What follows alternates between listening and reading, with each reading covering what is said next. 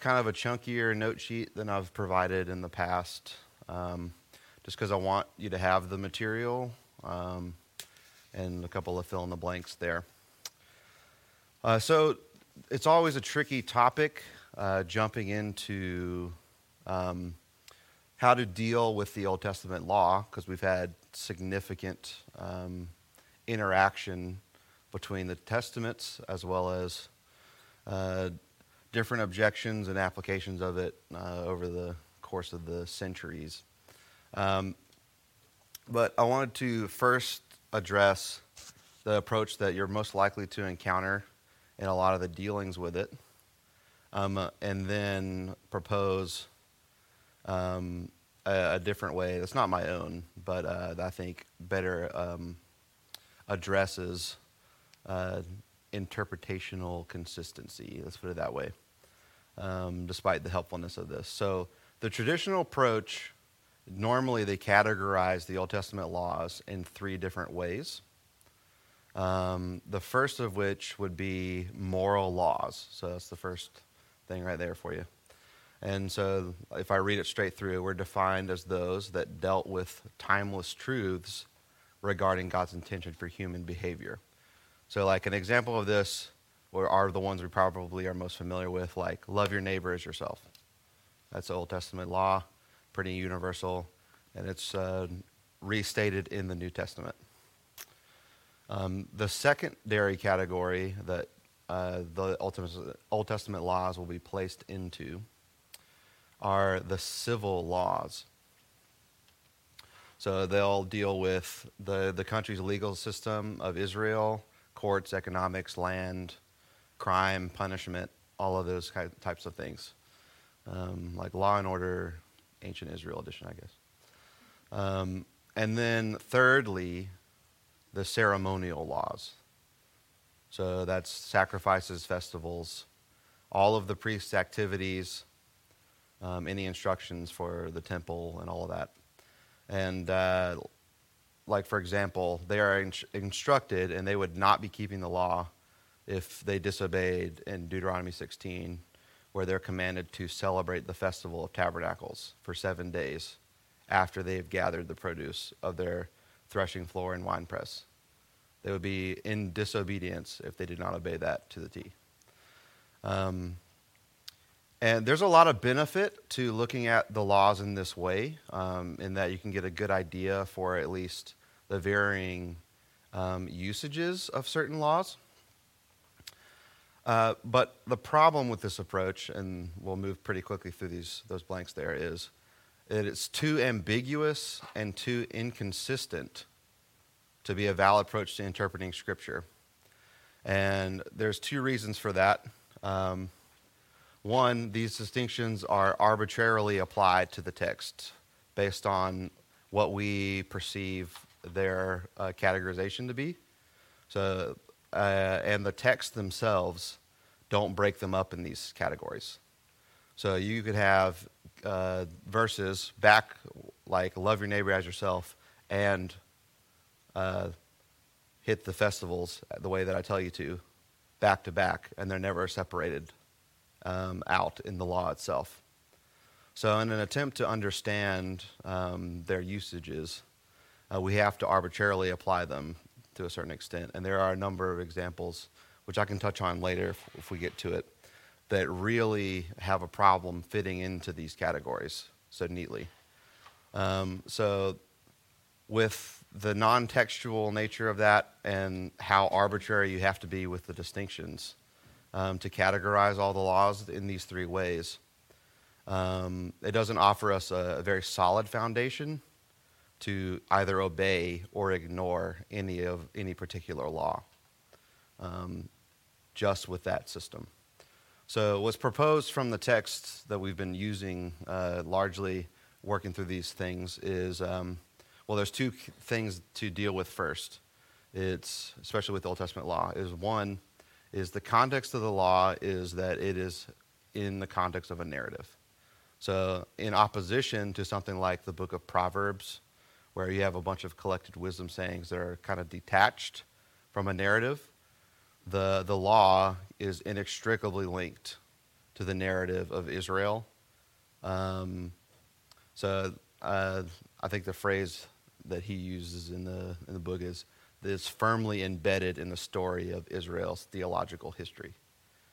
So it's a part of the narrative that runs from Genesis 12 all the way to 2 Kings 25. Um, so it's presented, uh, it's not presented by itself, like I said, as some time, timeless universal code, but it's presented as a part of their theological narrative and describe how it describes how God delivered Israel from Egypt and established them in the promised land as his people. So um, it being such an integral part of Israel's story of the Exodus, their wandering and their conquest, um, our interpretive approach to the law has to take that into account. So we'll remember the importance of the context. The law is a part of a story, and the story provides an important context for interpreting the law. Um, the second context there is the covenant context.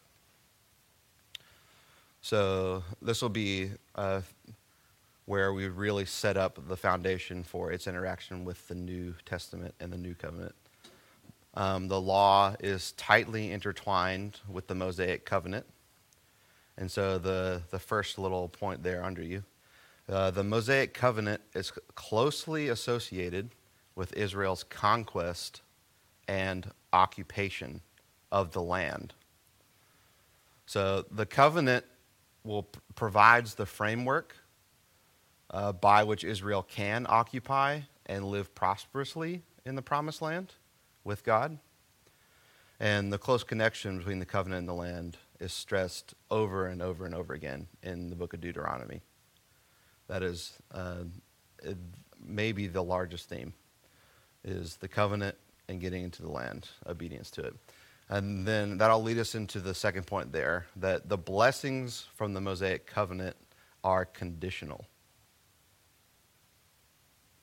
So we have constant warnings throughout Deuteronomy explaining to Israel over and over again that obedience to the covenant will bring blessing, but disobedience will bring curses um, and punishment.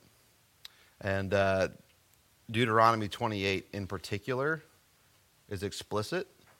Um, if you read that on your own time, verses 1 through 14 are like the list of blessings um, that could be, will be afforded to Israel if they obey um, the terms of the covenant, meaning the law. Um, but the verses the 15 through 68, a significant portion following that, spell out the terrible consequences if they don't. So, two points. It's associated with conquest and being in the land, and they're conditional. Um, three, the Mosaic covenant is no longer a functional covenant.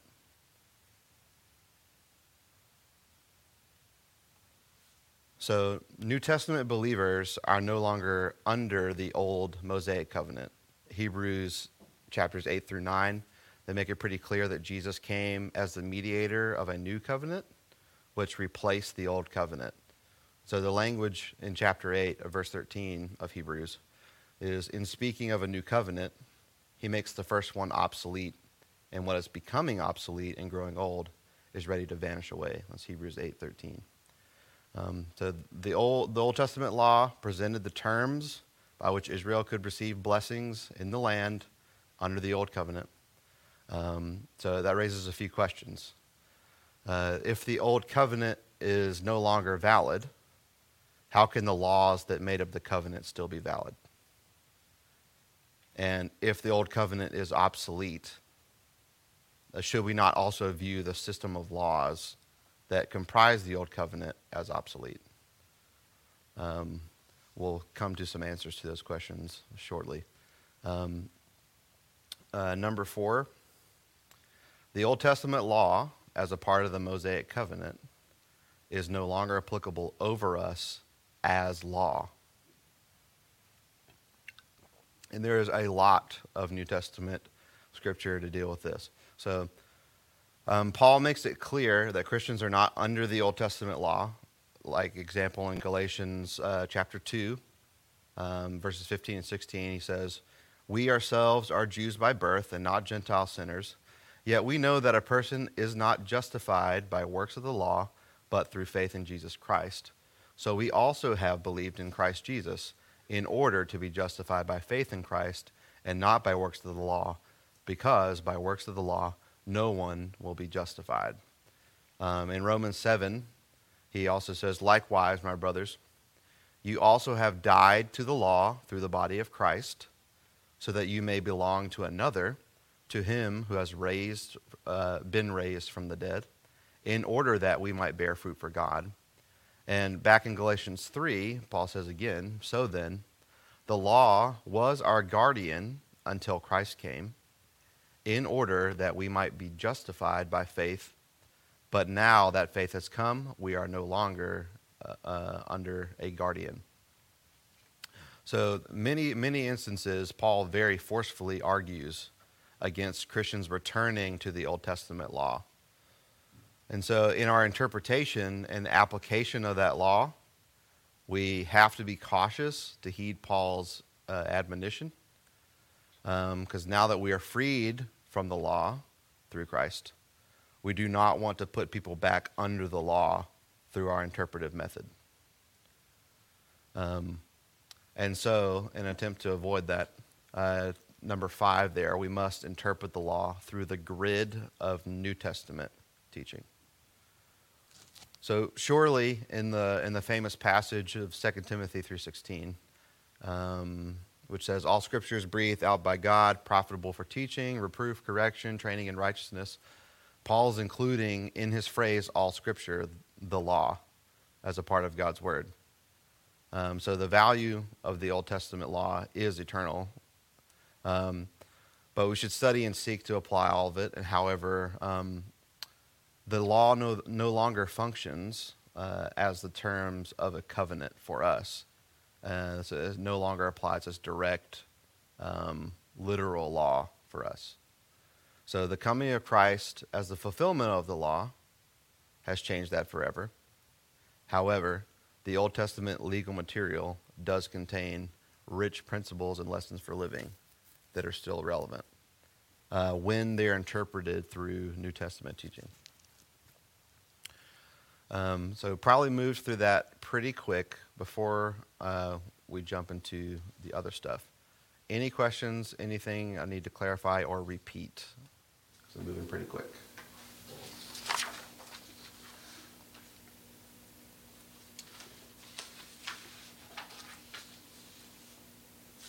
So, comment. Um, the Old Testament law, as part of the Mosaic covenant, is no longer applicable over us as law as believers. Um, for non believers, though,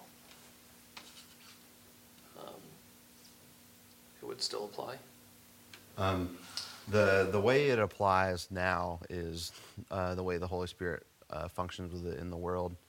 Um, he convicts the world of sin, and we don't know sin apart from the law. But the law can only reveal sin as a mirror. This is similar to what the way Paul describes it in Romans. He's like, it can't produce righteousness with God, it can only reveal sin. Even more so, he says that uh, when you get the law, it entices you to sin. Um, and he goes on this long argument about some people begin to say because the law entices people to sin that it is itself sin and it is in itself evil. Uh, it's, it's, kind of an odd thing, but that's what he's dealing with in Romans, right? Um, it would be no similar than like, well, if it's going to entice me to do this, just trying to obfuscate a responsibility in that way. Um, but it doesn't have no effect at all in the world. However, righteousness with God is not obtained through keeping the law, um, especially under the new covenant.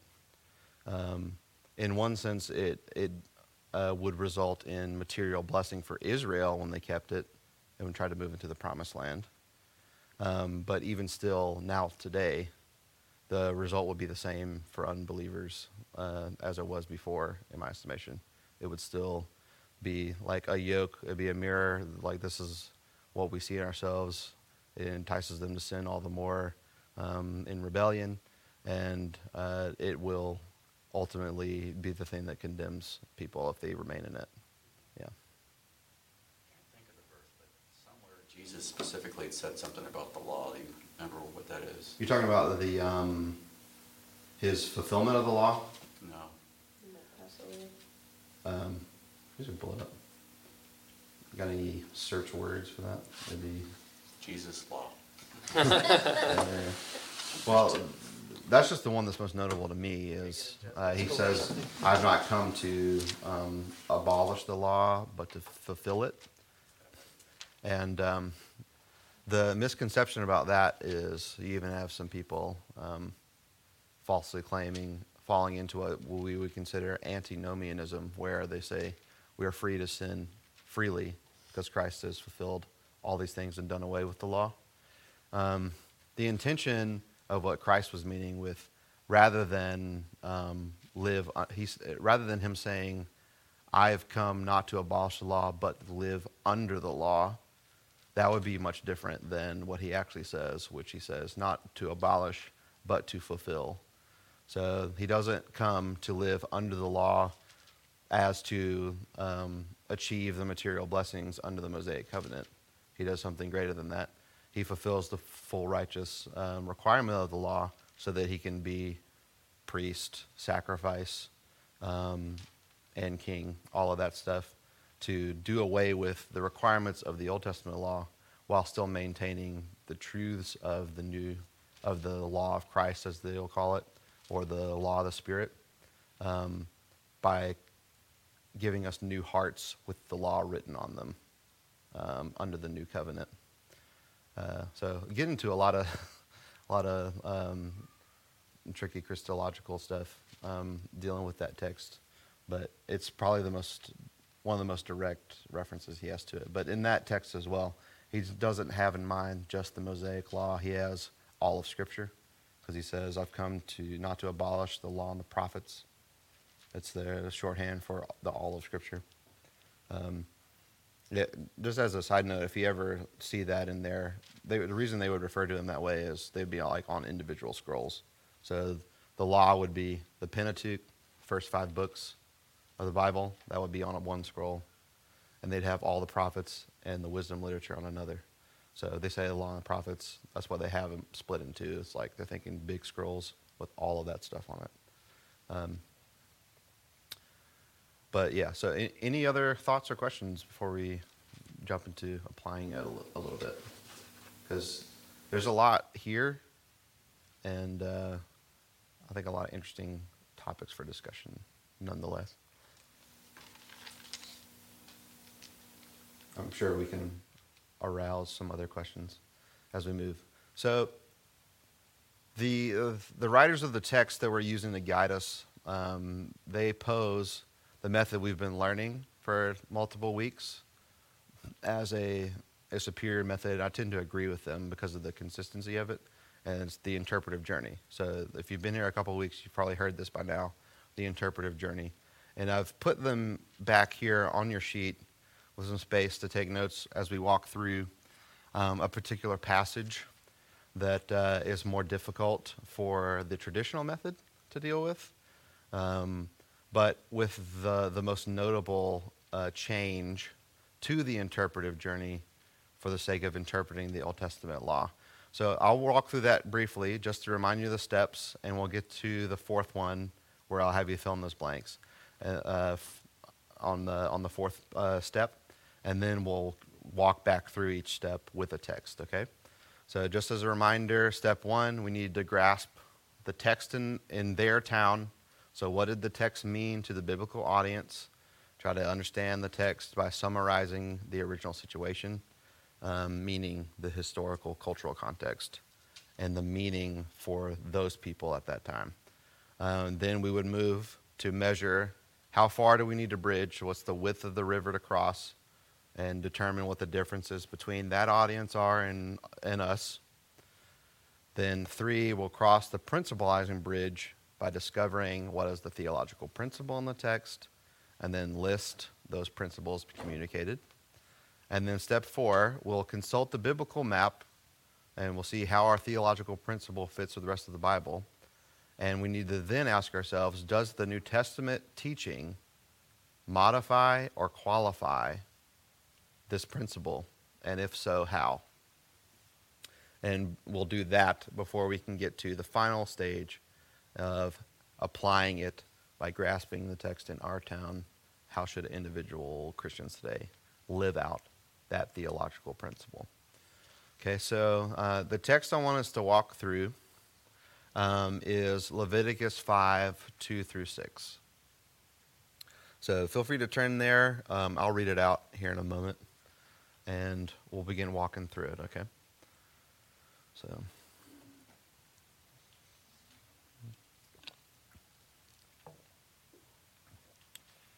Okay, Levit- Leviticus 2, chapter 5, I mean 5, uh, verse 2 through 6. So if anyone touches an unclean thing, whether a carcass of an unclean wild animal, or a carcass of unclean livestock, or a carcass of unclean swarming things, and it is hidden from him, and he has become unclean, and he realizes his guilt. Or if he touches human uncleanness of whatever sort the uncleanness may be, with which one becomes unclean, and it is hidden from him, when he comes to know it and realizes his guilt, or if anyone utters with his lips a rash oath to do evil or to do good, any sort of rash oath that people swear and it is hidden from him, when he comes to know it and he realizes his guilt in any of these, when he realizes his guilt in any of these and confesses the sin he has committed, he shall bring the Lord as his, uh, to the Lord as his compensation for the sin that he has committed, a female from the flock, a lamb or a goat for a sin offering. Okay, so seemed like there could be a lot there to deal with, and first we'll need to begin with the broader context of Leviticus. Okay, so Leviticus may, uh, largely deals with how the Israelites are to live with the holy God dwelling in their midst. That's the first difference. How are they to approach God?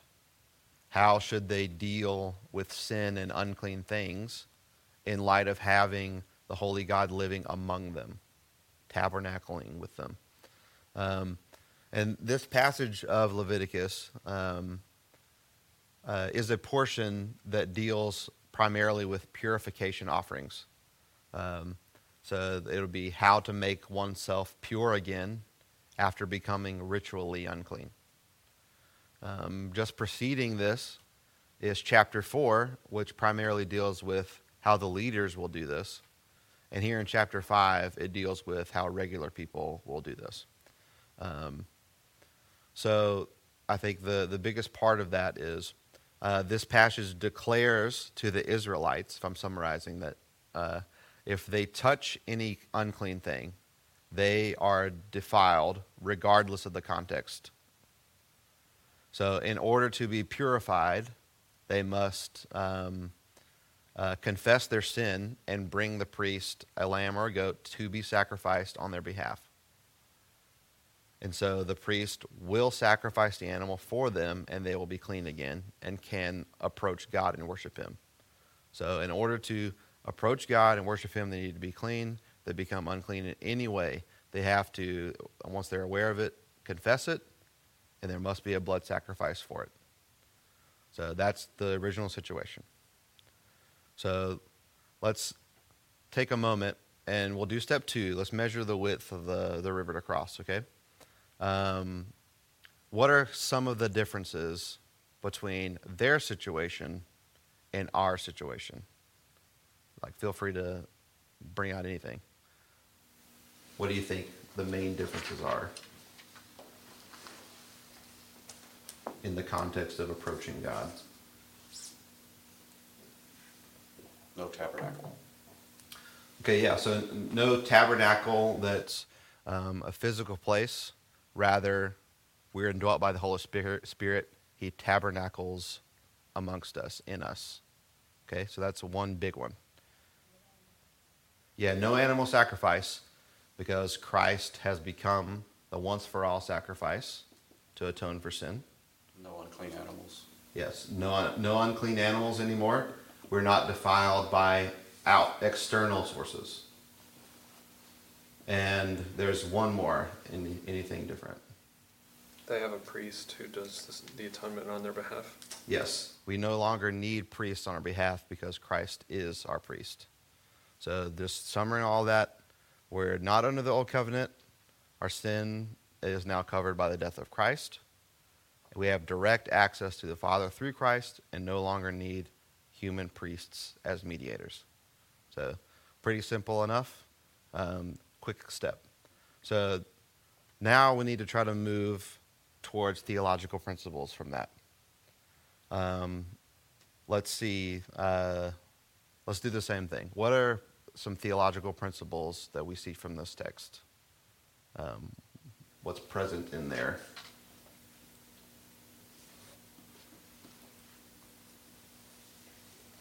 Suppose what's the end goal of this whole passage of scripture?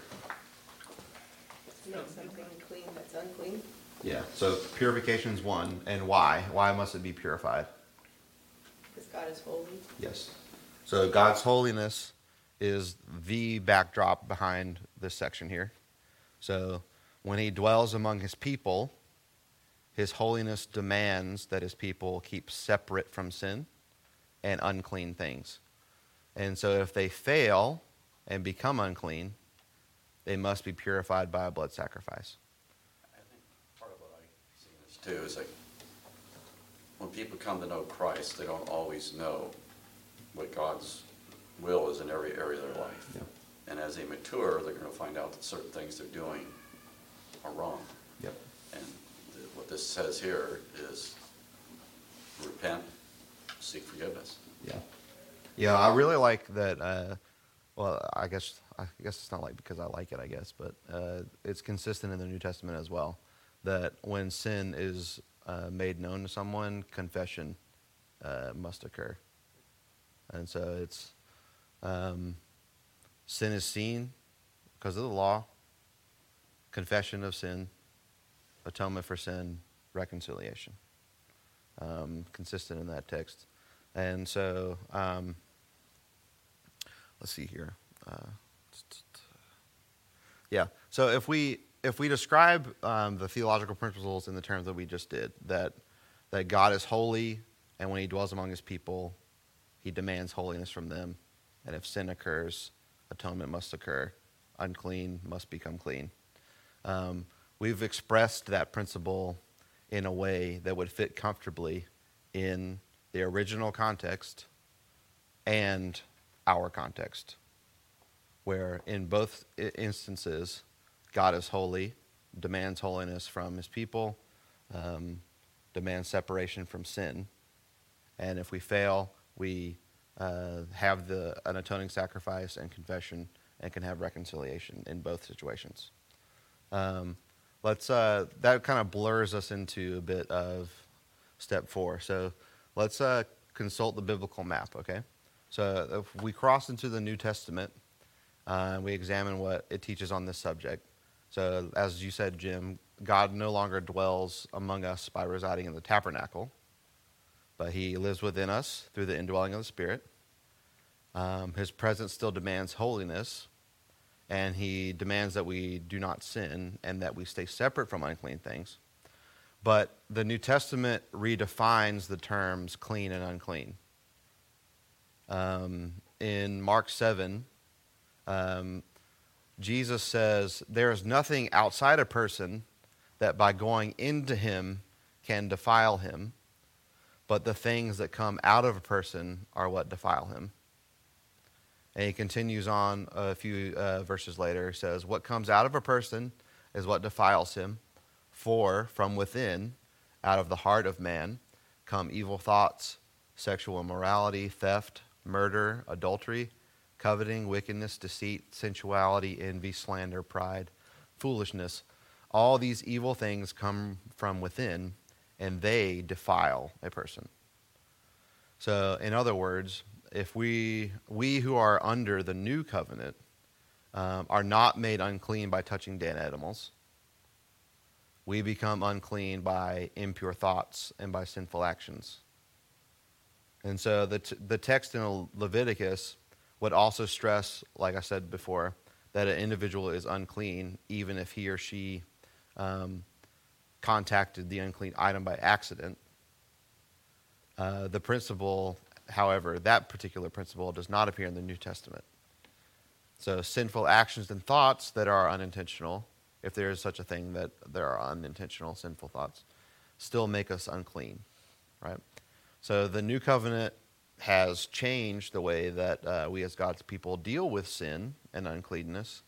Like, we don't bring our own lambs and goats, like we said before, uh, to atone for sin, uh, to restore us to clean. We don't bring blood sacrifices. Now our sins are covered by the sacrifice of Christ. Death of Christ washes away our sin, changes our status from unclean to clean. Um, but like I said, confession of sin, however, is still important under the new covenant. Um, like one of my favorites, 1 John 1 9. You know, if you, if you confess your sins, he's um, faithful to forgive. Um, that's just as it was under the old covenant. Um, confession of sin, uh, reconciliation. Uh, since that's the case, however, um, a concrete expression of the, that theological principle for today's New Testament audience uh, could sound like this. Okay, so we'd say, "Stay away from sinful actions and impure thoughts, because the holy God lives within you." If you do commit unclean acts or think unclean thoughts, then confess this sin and receive forgiveness through the death of Christ.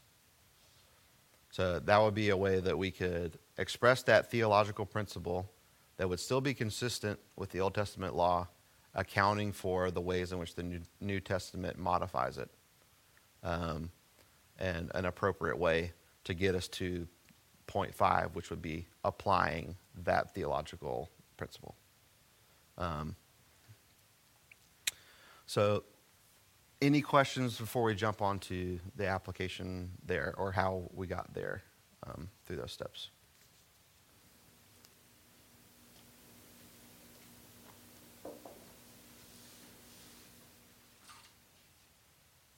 Nothing? Okay. Um, step five. Now we're going to grasp the text in our town. Um, for Christians today, like how do you live out that, this theological principle? Um, if we try to identify uh, specific, like individual applications of the expression of the, the theological principle we developed in step four, um, there can be many possible applications. Um, but one, for example, that would be a big deal in our current society would be the issue of pornography.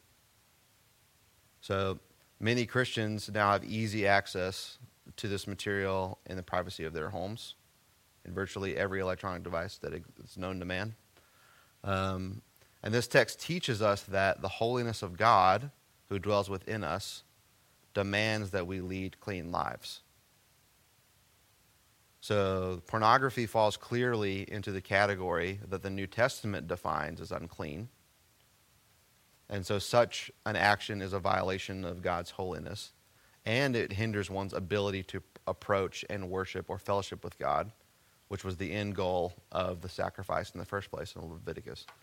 So, therefore, uh, we are to stay away from it in the same way that they were to stay away from unclean animals or any unclean thing that would make them ritually unclean.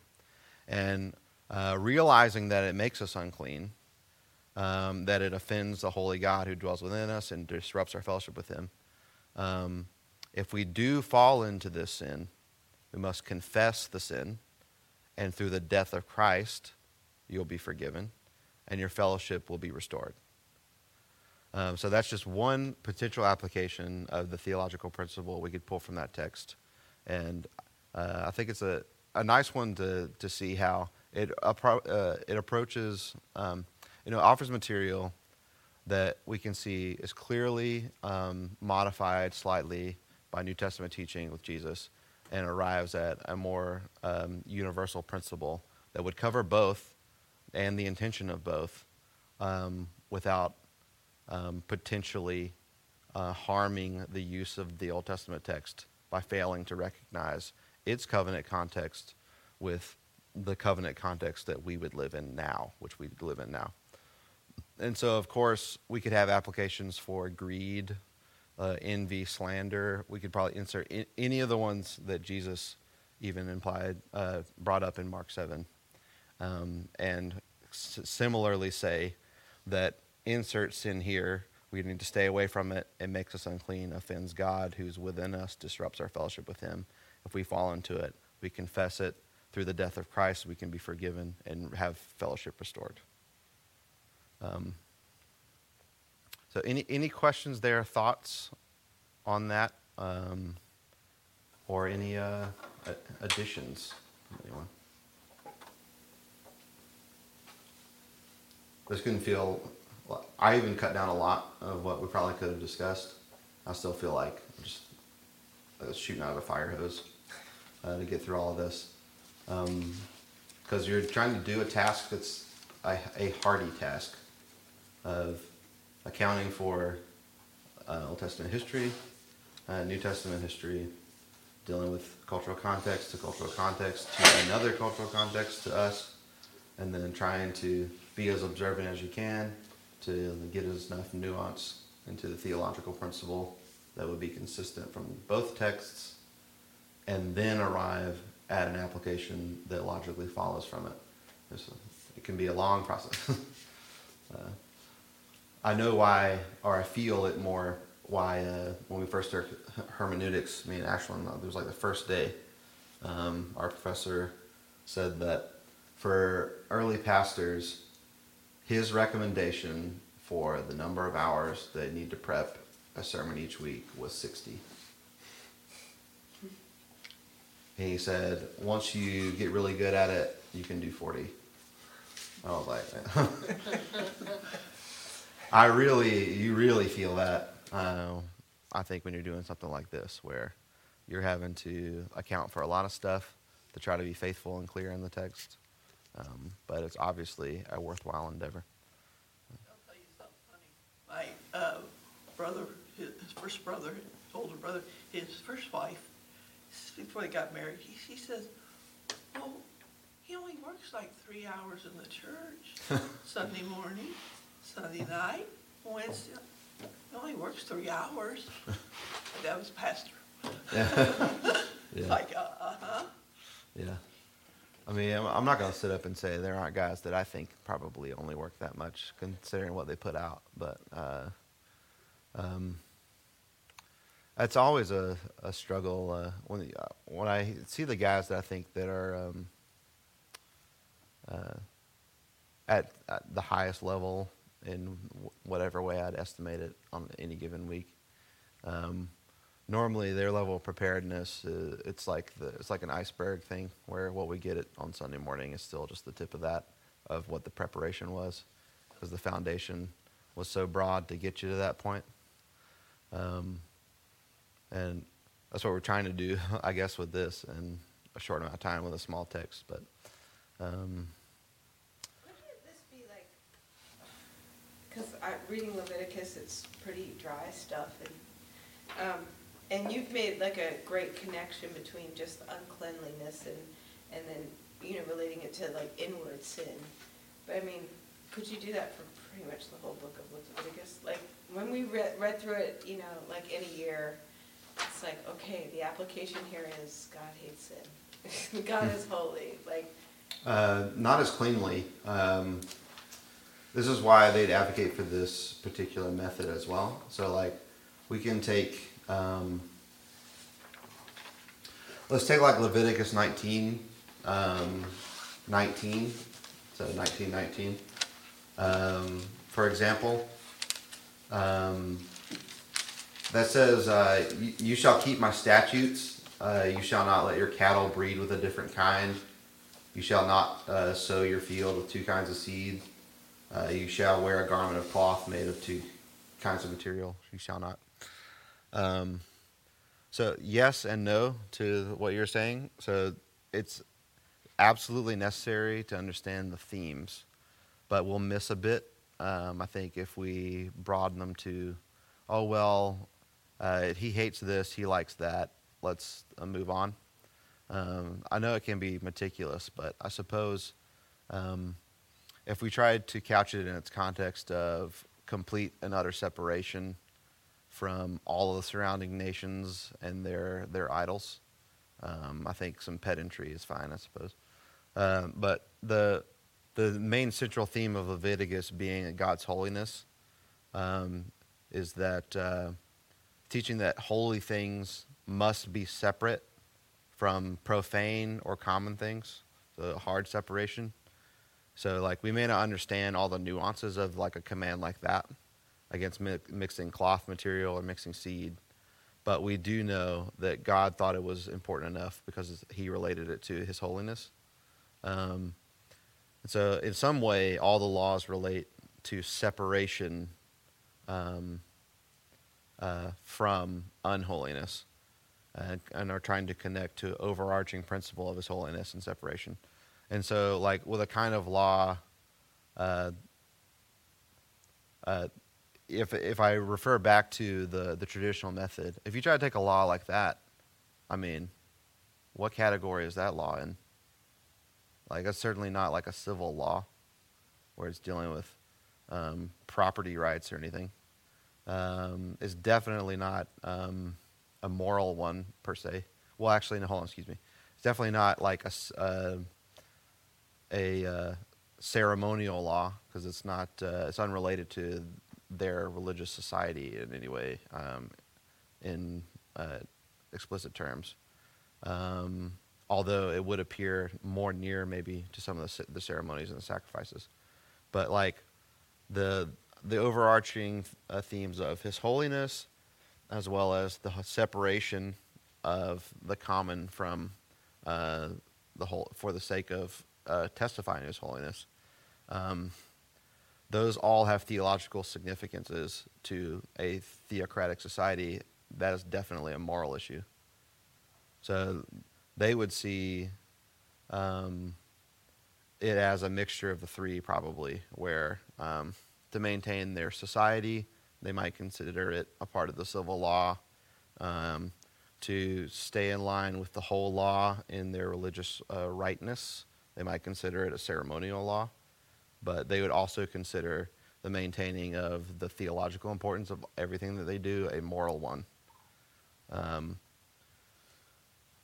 uh, that's where dealing with that can be confusing. But um, I think that uh, you can probably arrive at a significant portion in conjunction with what you said to parts of Leviticus to say God is utterly holy and he wanted to display it in a certain way, and this is why he chose to under the Old Covenant in the context of uh, surrounding pagan nations. Um. I mean, I, I was just, you know, you threw it, threw nineteen at it, so I was just reading down there, got out to twenty-eight. You shall not make any cuts on your body for the dead or tattoo yourselves, which I would say that's a very popular thing today. Yeah. How does that relate to the Old Testament law? It's Yeah. like, It's uh, yeah. So that to me, that's primarily a similar deal with um, do not do things that ex- are explicitly intended to worship other gods.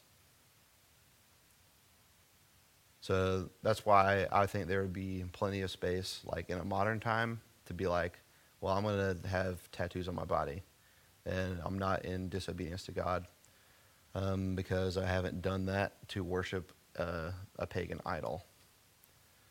Because under the old covenant, regardless of it, it would have been, they definitely have in mind the surrounding tattooing and scarring that they see around them that were part of their religious stuff. That's why the blur of the, the moral laws with some of these, they would view that as a moral thing to not do that because those are symbols of worshiping the other gods. Um, that's done away with now, so you could, in some cases, I mean, there's definitely still like uh, various groups of people that mark their bodies, that paint their bodies, that tattoo their bodies to worship other gods. That would still be explicitly different because they're worshiping that god with that intended uh, act. Um, uh, it, it could get blurrier, like if you have um, some syncretism going on, which uh, it's not advisable, but I understand why it happens where you'll have a people group maybe recently converted in an area that's very unfriendly to Christianity, where they will meld some of their practices with uh, Christian theological principles and try to blend in or try to just meld them together to be more palatable um, and not die. Uh, you see that a lot in Muslim countries as well, where they'll just be secret. Um, it's a form of syncretism in that they'll just remain Christians and attend mosque gatherings and pray there, but uh, they're not praying to Allah anymore uh, out of fear of dying. Um, so that's to me that's where the blur would become. You can in a free society like ours, um, so to speak, you could definitely have a justification um, to tattoo yourself because it's not necessarily a law, but you could still be doing it sinfully. Um, yeah, so